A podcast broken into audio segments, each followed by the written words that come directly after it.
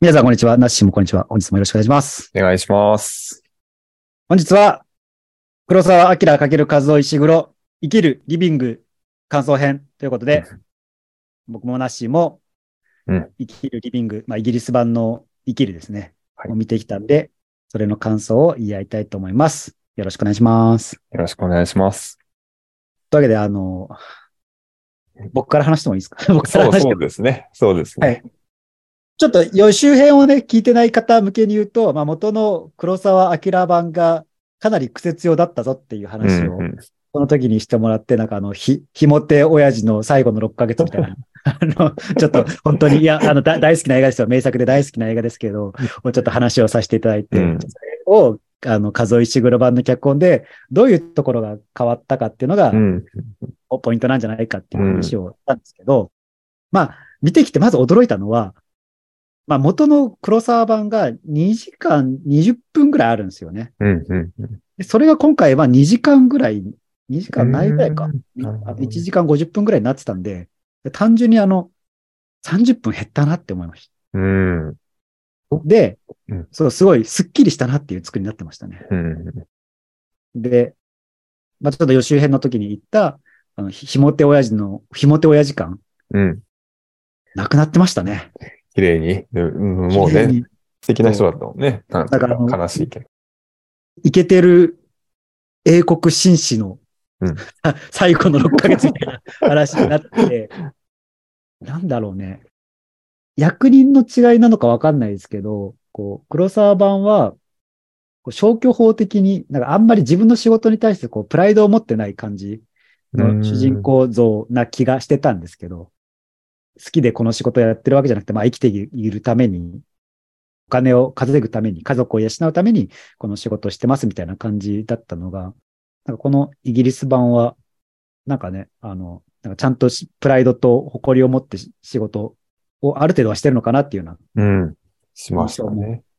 ありつつっていうところで、でそのまあ、紐手感がなくなってましたよっていうのが、まあ1点目と。うん。2点目は、その黒沢版はなんかすごい隠してないテーマで、官僚批判みたいなのが入ってるよねってう。いう。話をしたと思うんですけど、そこは割とさらっといったなみたいな感じは。あ、もっと、ねちっこく批判していや、もう本当に。にその、へ減った30分のうちの20分はそこだったんじゃないかな。ええちなみに、あの、今回あの、感想編なので、あの、ね、ネタバレガンガンしていくんで、あ、そうですね。そうですね。よ、よあの、ちょっとよ、よよろしくお願いしますというところで。はい。で、元の黒沢版は、うん。まあ、これ、大きく分けて、ふ2パートに分かれると思うんですよ。うん。うん。あで前半の部分と、で、ちょっとここが確信ですけど、映画の真ん中で、いいですか？映画の最後じゃないですよ。映画の真ん中で、主人公亡くなります。うん。うん。黒沢版の場合は、そこで、お葬式のシーンが始まるんですけど、うん。あの、まあ、そこで、あの、やんやかんやなんか、いなんか、や、役人として、か官僚批判はそこから延々と始めるんですよ。ああ、なるほどね。あの、そそううか、そういうところがないんだ。そう。で、それが、この、和夫石黒版は、まあ、役人4人が移動の電車の中でちょっと話し合うみたいな感じでね。うん、うん、でそれもなんかあの、唾飛ばしながら喋るっていうよりかなんか落ち着いたトーンでね、うん。これってこういうことなんじゃないですかね？みたいな感じの話をする。だそこにだいぶこう、か関わってる人数とか盛り盛り上がり具合が全然違うと。ああ、そうなんだ。なるほどね。なるほど。私あの、冒頭で、予習編の時にも言った、官僚批判のためにこう、役所をたらい回されるシーンがあるよみたいな。シン・ゴジラ風だったって。そうそうそうそう。まあなんか縦割り行政っぽい感じがあるよみたいな話をしたと思うんですけど、まあ今回一応あったはあったじゃないですか。うん。でも、まあ言うて、まあちょっと体感10分ぐらいだったと思うんですよね、そこのシーン。うんうんうん1分15分ぐらいだったと思うんですけど。あれもっと長いもうちょっと。長い。そう。もっともっと長いですよ。そう。で、あの、あもうもういいよ、この詩みたいなことを思わせながら、こう、あの、役人にたらい回されてる人たちの感情をこう、追体験させよってんのかな、みたいな。うんかなりあの、ね、ねちっこい作品だったんですよね。そこら辺が。だかなら、ね。だからそこの二つが大きく違ったなっていうところ。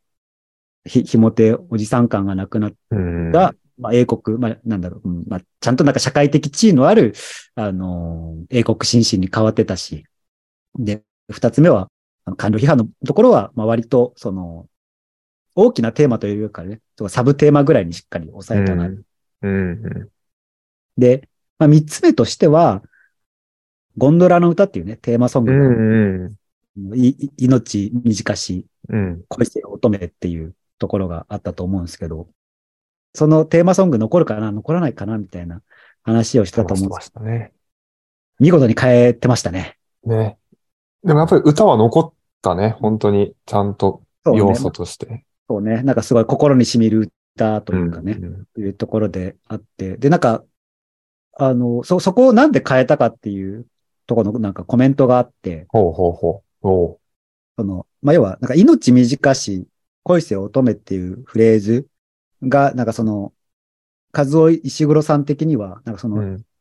い命短いみたいなことをなんかあんま言わしたくなかったみたいなことをへ言ってえ。て、そう、なんか、その、こ今回のその生きるリビングの方だだと、イギリス版だと、なんか主人公が決定的に生きなくなったのは妻の死を迎えてからだっていうなんか解釈らしくて、なるほど。確かにね。うんそこにビフォーアフターがあるよと。だからその妻が亡くなってから、その彼はちょっと変わってしまったんじゃないかっていうような解釈を。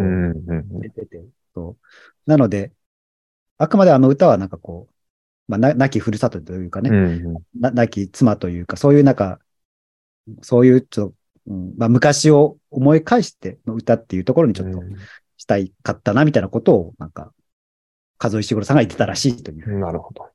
話がありましたね。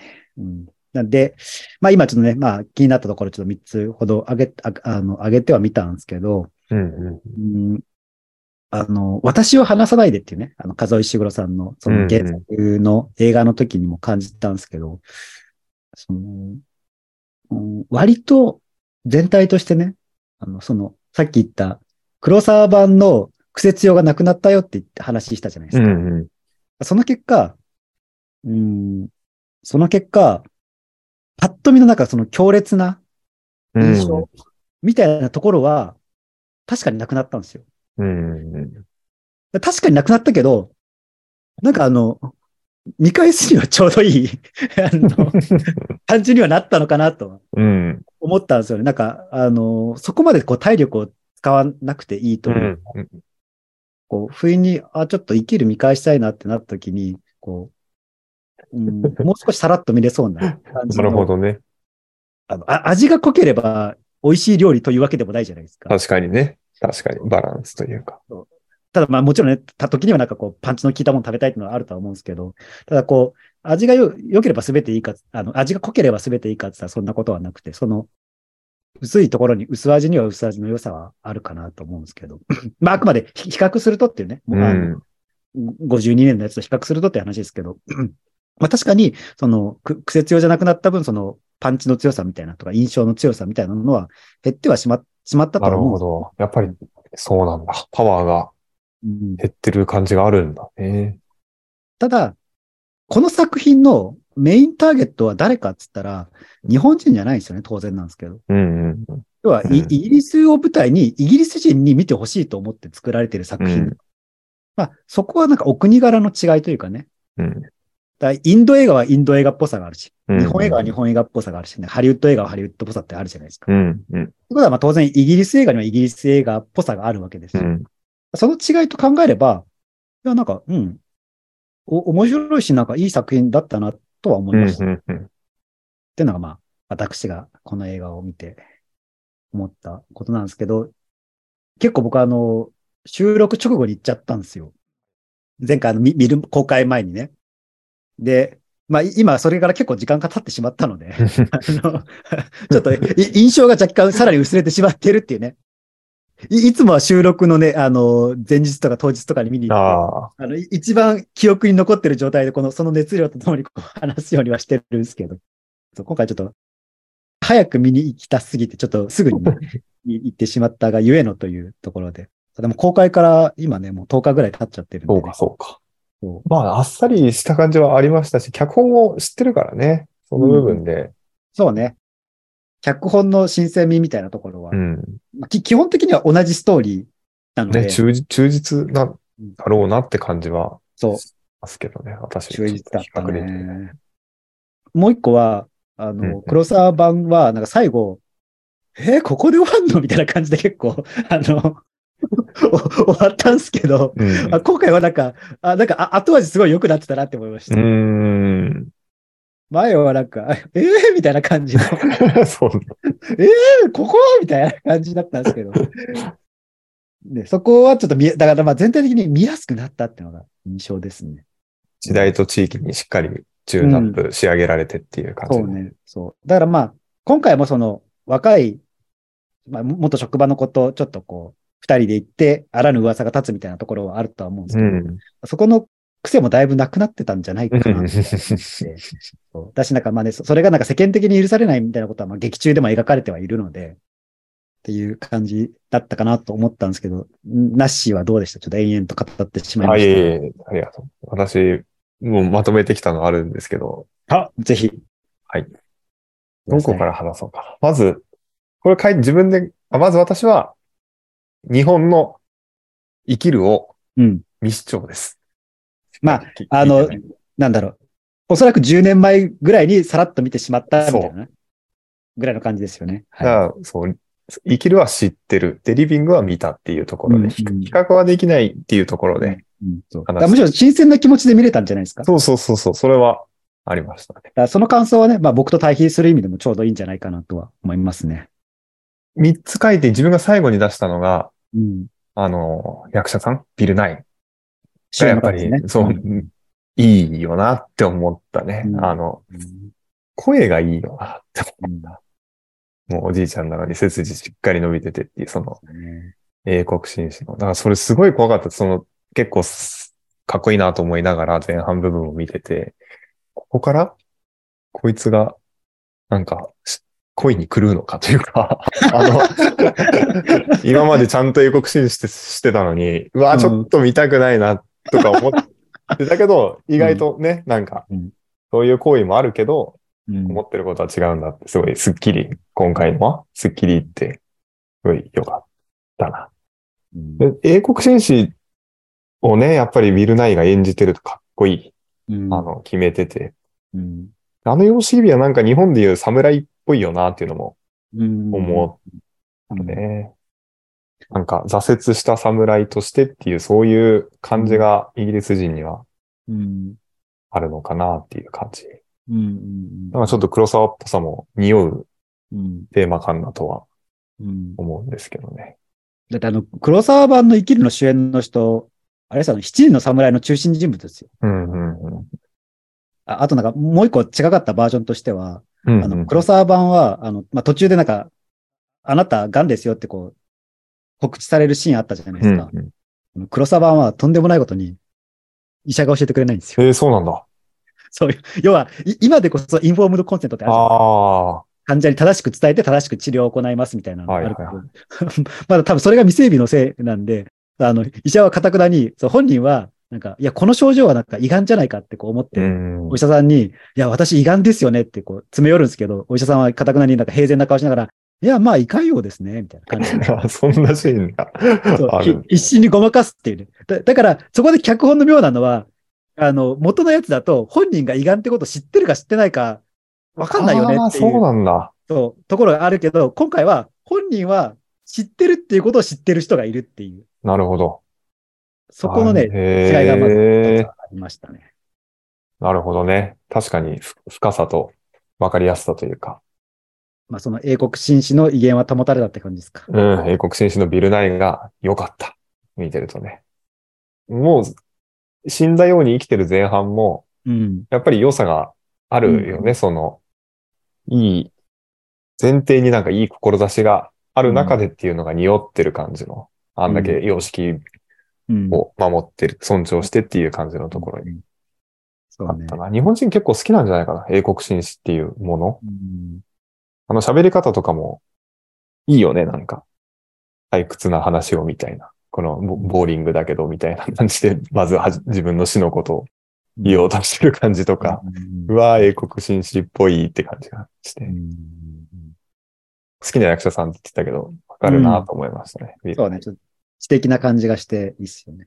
あの、まあ、好きになったきっかけがあの、アバウトタイムっていう映画なんですけど、うん。だからそれはあの、あんまりそのロジックは全く説明されないんですけど、とにかく、時間を自由に巻き戻れる特殊能力を持った家族の話で、そのまあそのお父さんね、今回の生きるリビングの主演の人がお父さん役なんですけど、いや、俺ももう何回も人生やり直してるからさ、みたいな話をしてて、で、息子に、えで、親父は人生やり直すたびに何してんの？って言われたら、いや、ずっと本読んでんだよっていうセリフがあって、めちゃくちゃかっこいいやんけって思いながら、お俺の理想じゃんとか思いながら、いや、刺さるポイントが独特だと思うけどな、それはなんか。いいなって思って。俺もこのおじさんみたいに人生やり直してもう一回本読みてえなとか思いながら。なるほど。でね、かっこいいよね。うん歌のシーンもすごい良かった。ビル・ナイが歌うところも。その、初めて歌う直前まで、なんかとりあえず一通り遊んでみるみたいなシーンがあったと思うんで、ん。これがね、も、黒沢版のね、あの、シーンがね、とにかく激しいんですよ。うん。なんかもうキャバレー行って、うん。あの、もう女の子に囲まれながらもう、や、やんや、やん、やんややんや見るみたいな感じで。で、今まで遊んだことないから、ちょっと、もうとにかく、どう、どう振る舞ったらいいんだろうみたいな、こんな、どぎまぎしながらみたいな感うじ。だかん。らそこもやっぱ、おそこの演出もだいぶ抑えられてたなっていう。うん。うん。元の方が全然激しかったというか。うん。それが1点目ですね。はいはいに2点目が、うん。まあ、脚本というか、ストーリー。これは別にリメイクなんで、うん元の生きるがすごいっていうところだと思うんだけど、うん。やっぱり、その、亡くなって、葬式で話してっていうところで、その人物を語っていくっていうのが、いや、いいよなっていう感じが。うん。今回も列車のうん。4人。列車っていいよね。景色も綺麗だし、あの、全部映るイギリスの、うん。そういう愛が、和夫さんとかは特にね、ある方だと思うんですけど。列車のシーン、なんか、何が言いたいか、い陰影がすごい僕は良かったでする。このルックというか、その、うんひ日差しが入りながら、でもその室内の方は暗いから、その顔の半分には光が当たって、もう半分は暗くてっていう、うん。あの、ルックの良さ。いや、いいよね。うん。いや、そうなんですよ。私、それ3つ目なんです、その。ちょっとじゃあ、それは歌 おうとき、歌おうときましょう。はい。で、あんまり本は本当に語ることなくて、うん。やっぱり綺麗な、ずっと歴史、ふるいにかけられてる中で名作として元、残ってる本うん。を元にきっと忠実に守ってるんだろうなっていうところうん、うんで、うん素敵だったなって。やっぱ味付けがあっさりしてるけど、うん。それゆえにねっていう感じのうん。本だったかな。そうね。まあテーマの部分もちょっと難しいと思うんですよ。説教臭くなっちゃうし、うんあ、の、チープなものになりがちの、しっかり生きなきゃっていうところ。うんがあれ、説得力が、やっぱり見てる人の心を動かすというか、うん。元気が湧いてくるっていう感じの、なんかね、難しいけど、でもなんか、変われるかもしれないみたいな、そういう映画だと思うのが、うん残ってるのがうんいいなって思いましたね。その、結構、ネタバレでちょっと注意しなきゃいけないと思って、うんあの、予習編の時にも言わなかったのが、うんあの、途中で死ぬっていうところなんですよね。うんうん物語の。うん、途中から、なんかい一応不在になっていくというか、うん。そうで、なんかこの、不在の人についていろいろ話す映画って結構、まあ名作が多いんじゃないかな。うん。あそれこそあの、霧島部活やめるってよっていう、まあ、好きな邦画がありますけど、あれも霧島は最後まで出てこないっていうね、うん。うん。いうのがありつつ、だからあそこはちょっとネタバレしちゃいけないだろうなと思って。なるほど。うん。だから、あそこは一個なんか、えっていう、こう、なんか、ちょっと、ササプライズの部分とか、え、死ここで死ぬの？みたいな。そうだね。そこで勢いがついて、そう。最後しっかり乗れるところだから、確かに。だ直前までが一番気持ちよくなるシーンなのうん。なんか、主人公が、いや、俺はこれから生きるんだ。これのために生きるんだって決意をして、しゃ、行くぞって言った瞬間、あの、元のやつの、元のやつはナレーションが入るのそこで。いいね。彼は、この6ヶ月後に亡くなった。チーンっていうところから始まるんですよ。うん。ジャパンなんでね、チーンだよね、やっぱり。なんかそう。そう。でも、いきなり葬式から始まるんだ。ところで。うんまあ、だからまあ、まあ本というかね、客、あの、元のこうストーリーのそもそも面白さ。展開いいよね。テーマとこの展開の仕方。ごめんなさいじゃあちょっとみ三つ目をちょっとお願いします。三つ目が光とピントの演出の部分うん、うん、うん、うん。が、やっぱ綺麗うん、だな。だからあんまり最近そういうの見てないからかもしれないんですけど、やっぱりいいなって、ああいう演出の映画。リスペクトを感じた気がします。そのカメラに映るものだけで撮ってたうん CG とかない時代への敬意みたいなのが結構あったかい感じがして。うん。まあ、だからその、いわゆるこう、アクション映画ではないじゃないですか、これって。うんうんそのまあヒューマン系っていうくくりになるとは思うんですけど、まあだからこそこう、じっくり絵を見せるというかね、うんまあ多分こっちもまあそのじっくり絵を見る時間があるというか、見てる方も。だからこそ多分そういうのに気づくうところもあるんじゃないかな。だからいうんい絵作りしてんなっていうところをね、全体として。ね、なんか、そうなんだろうなって感じが。黒沢さんって言ったら、やっぱり向こうでもそういう光とか、フィルムとかそういうものの象徴なのかなっていうふうにうん感じたね。あのなんか暗い中から出てくるところとか、うん。ピントがブランコで合わないところとか。そう、あの暗い、暗いところから出てくるやつだ。ああれ、元が白黒だから、元の時見た時なんか何が起こってるのかよくわかんないなと 思いながら。暗いもんね。久しぶりにあんな暗い。画面見て、でも、うん、そうかって思える。今回はその、カラーだからなんか吐血してるっていうのがちょっと、まあ、に匂わせてる感じと分かったけど、元は白黒だから、なんか、今、今な、これ何を見せられてんだみたいな 考える時間が必要だったというかね。なんかね、だから素敵な映画だったなと思いますよ、うん本当に。久しぶりにこう、なんだ、落ち着いてじっくり見たなっていうような感じ。なんかこっちもこう考えながら見るというか、うん、ううんっていうのは良さとしてありましたよね。ん。うん。っていうところかな。本当に、なんかでも、大人向け？大人向けって言ったらあれなんだけど、うん私も多少成長して、こういう映画いいと思えるようになったのかもしれないなっていうふうにも思ったかな。そうね。やっぱ世代としてはね、割と年齢層上の人向けっていう感じはうん。あるはあるけどね。うん。まあ、これはどうなのかわかんないけど、こう、若い時、まあ、あくまでわ割合の問題としてね、割合の問題として、なんかやっぱ若い時ってこう何のために生きるのかって考える人はそんなに多くないんじゃないかなと思ってて、なんでかっていうと、良くも悪くも目の前にレールが敷かれてるんですよ。うん。ここれがいい選択肢だよっていうところうん。があって、ただそれがこう、まあ、晩年になればなっていくほど、なんかその自分の価値観とかもある程度こう見えてきた上で、まあ、よりせ選択が、幅がひ広がりもするし、この肉体的な衰えもあって狭まりもするしっていう、こうなんか絶妙なライン。自分でこれだと思ったものを、なんかちゃんと選んでいかなきゃうん。いけないっていうところが、まあこの生きるっていうテーマになってくうるのかなとん。思いつつね。うん。で、あとはなんか元とやつと違ってて、ちょっと僕は残念だったところで言うと。だから元のやつは、あの、要は、今回あの、公園を作りたいっていうこう市民の声があったわけじゃないですか。うん。うん。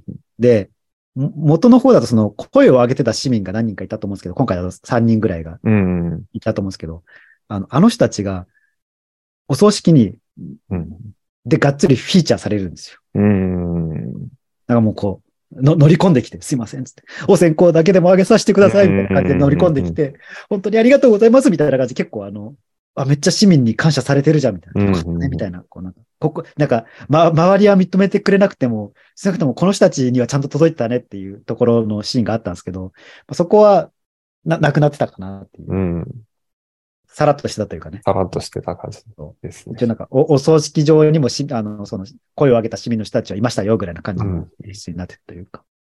あとやっぱ、まあ、さっきのストーリーのところにも繋がってくるとは思うんですけど、切なさのポイントとして、うん。まあ、最後命を燃やしたわけじゃないですか。うん。うん。そんな彼の最後を見ま、見、見とったのが、うん。あのまさかのあの、駐在員さんというか、警察、うんうんうん警察官、ただ一人の警察官というかね。うん。そう。で、彼のその後悔もちゃんとうん。どっちでも描かれてて、いや、あの時僕が声かけてればみたいな、あんな風に彼を死なせずに済んだのにみたういな、ん。ところのその切なさポイントと。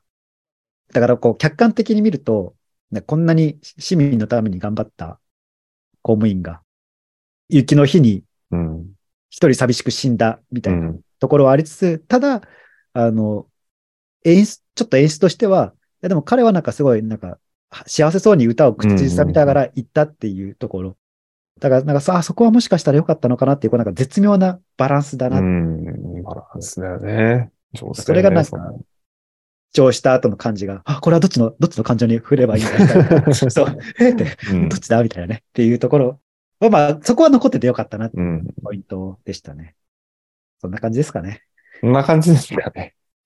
あとな私、息子、息子さんのシーンも好きでした。あの、お葬式の時に、君は知ってたのかいっていうふうに。ああ、はい。あであそこだ、だあそこだから元にないとこなわけですよ。ああ、なるほど。だって元は誰も知らないから。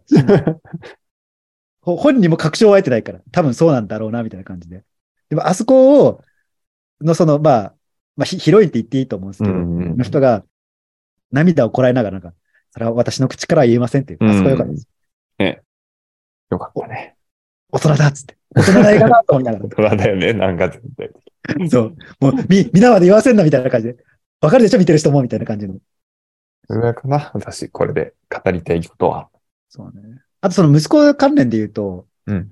息子の回想シーンあったと思うんですけど、あそこもね、黒沢版すごいねちっこくて僕好きなんですよ。いやな、何がすごいって、あの、要は、あの、なんか、息子が戦争から帰ってくるみたいなシーンがあったと思うんですけど、あれはまあ時代的にも、あの、まあ、第二次世界大戦終わって帰ってきましたみたいな感じだと思うんですけど、あれ、黒沢版はなんか、そこがもうちょっとなんか、長長尺で、かつ、あの、電車に乗って戦地に向かうところも描かれる。うん。で、まあ、我々日本人としては、まあ、日本がそのね、戦争でどういう結末になったかっていうのは分かってるじゃないですか。で、とある程度、なんか、まあ、学校とかでもなんか、その戦時中にどんなことが、まあどんだけ大変だったかみたいなね、その実際の兵隊さんが、っていうところも知ってるとなんか、うわーっていう、彼はこれからそこに、父に向かうのかみたいな感じ。っうんていう、こう、主人公、父親にちょっとこう、その、父に向かうこう息子を見送る父親の心情にもこう共感はできるし、さらに、そこから戦争には負けたけど、あ、息子が帰ってきてくれたっていうその喜びもあるわけじゃないうですか。ん。は敗戦国日本うん。人としては。だからそこもね、なんか、いい演出をしてたなっていうところで。うん。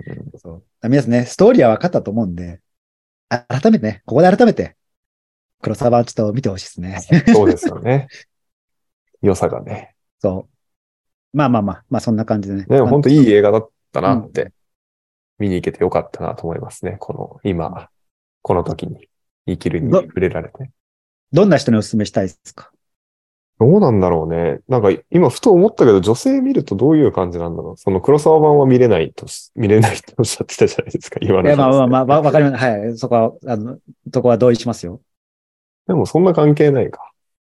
社会人、そのうんうんうん。あ、どうぞ。社会人？社会人の人じゃないかな。なんか、若めの？25歳とか、あの、まだ、なんだっけ、あの、い、リビングに出てきてた新人の男の子ぐらい、次の世代として託されたというか、あの子ぐらいたちが見ておくと、役に立つんじゃないかと、この映画は。共通でね、みんな蝕まれるっていうところは、そうね。やっぱりあると思うから、それをできるだけ軽減するっていう部分で勉強になる映画の使い方として違うかもしれないけど。いや、僕は正しいと思いますよ。あの、人生を学ぶという意味ではね。まあ、うんまあ、え、別に映画からね、必ずしも人生を学ぶ必要はないんですけど、もう他の人の人生を追体験できるうん。すごい便利なツールっていう見方もあると思うんで。うん。で、ほっといたら人間同世代としかつるまないじゃないですか。うんうんまあ、それはね、年上と付き合うのっていうのは一定の難しさはあるかなとは、うん。まあ、難しさなりめんどくささなりがあるかなうん。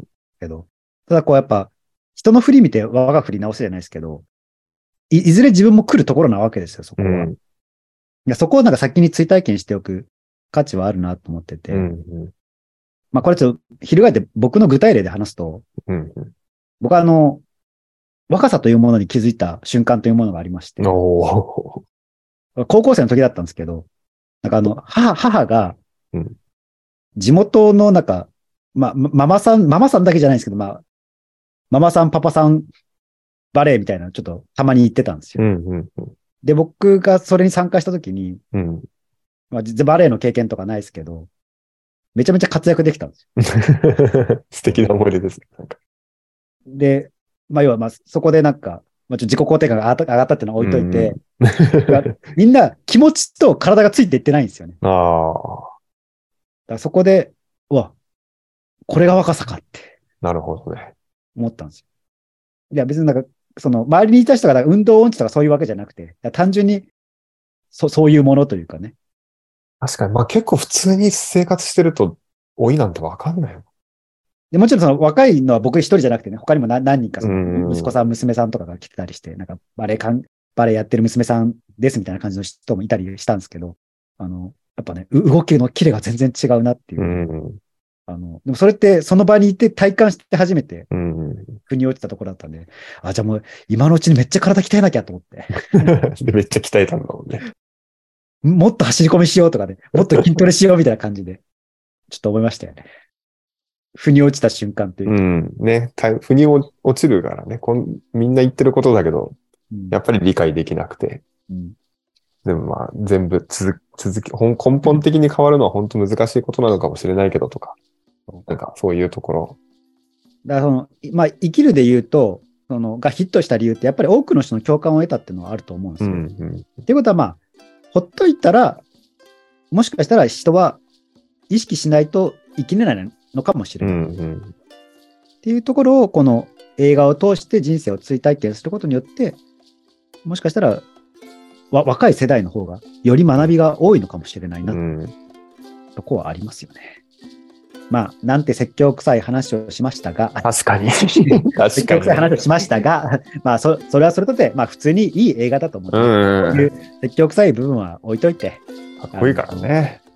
まあ、ぜひ見てほしいなというところと、まあ、これでその生きるリビングを見て見てね、少しでも面白いと思った人は、まあ、僕はぜひね、これを機会に黒沢版もお違いを楽しむという意味で見ていただけるといいんじゃないかなっていうのがおすすめですね。うん。そうね。二つ見て楽しさ2倍って感じでしょうしね。これは私も。